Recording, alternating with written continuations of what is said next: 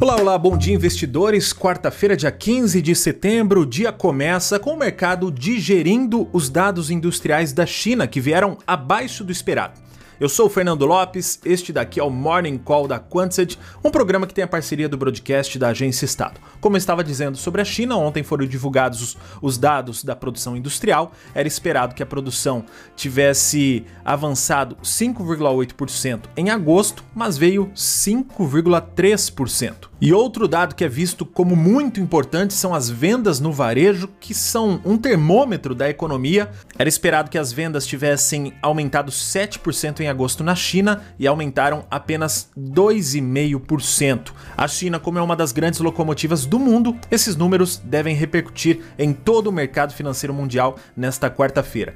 Na agenda de hoje temos também a produção industrial dos Estados Unidos, que será divulgada às 10h15 da manhã e também por lá estoques de petróleo bruto às 11h30 da manhã. Aqui no Brasil, a divulgação do IBCBR às 9 horas da manhã. Por aqui, o que chamou a atenção ontem foram as falas do presidente do Banco Central, Roberto Campos Neto. Ele disse que o Banco Central não irá alterar o plano de voo de política monetária a cada número novo de alta frequência de inflação que seja divulgado. Roberto Campos Neto estava se referindo ao IPCA de agosto, que veio 0,87% acima das projeções.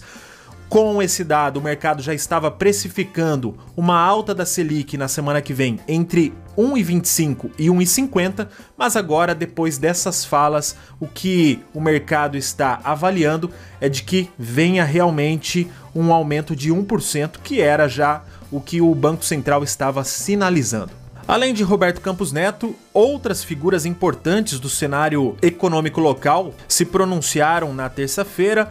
O ex-secretário do Tesouro Nacional, atual economista-chefe do BTG, Mansueto Almeida, disse que o que assusta o mercado atualmente é a possibilidade de o governo gastar mais de 18 bilhões de reais no Bolsa Família e furar o teto de gastos.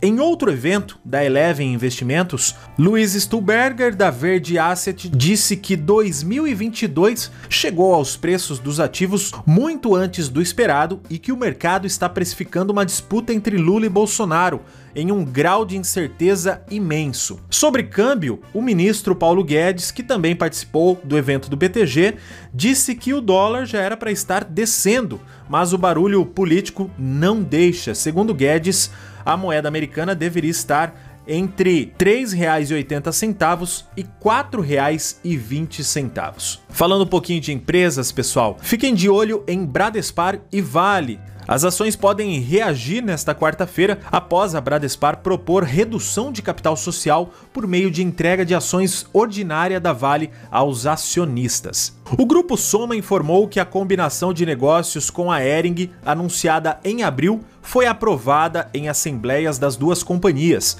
Na sequência, o conselho de administração se reuniu e confirmou todos os pontos previstos no acordo de associação e no protocolo de justificação da operação. O Conselho de Administração do Instituto Hermes Pardini aprovou o pagamento de juros sobre capital próprio de 0,07 centavos por ação. Será considerada a base acionária da próxima segunda-feira, dia 20. Por hoje é isso, pessoal. Ótima quarta-feira para vocês. Bons negócios. Eu volto amanhã.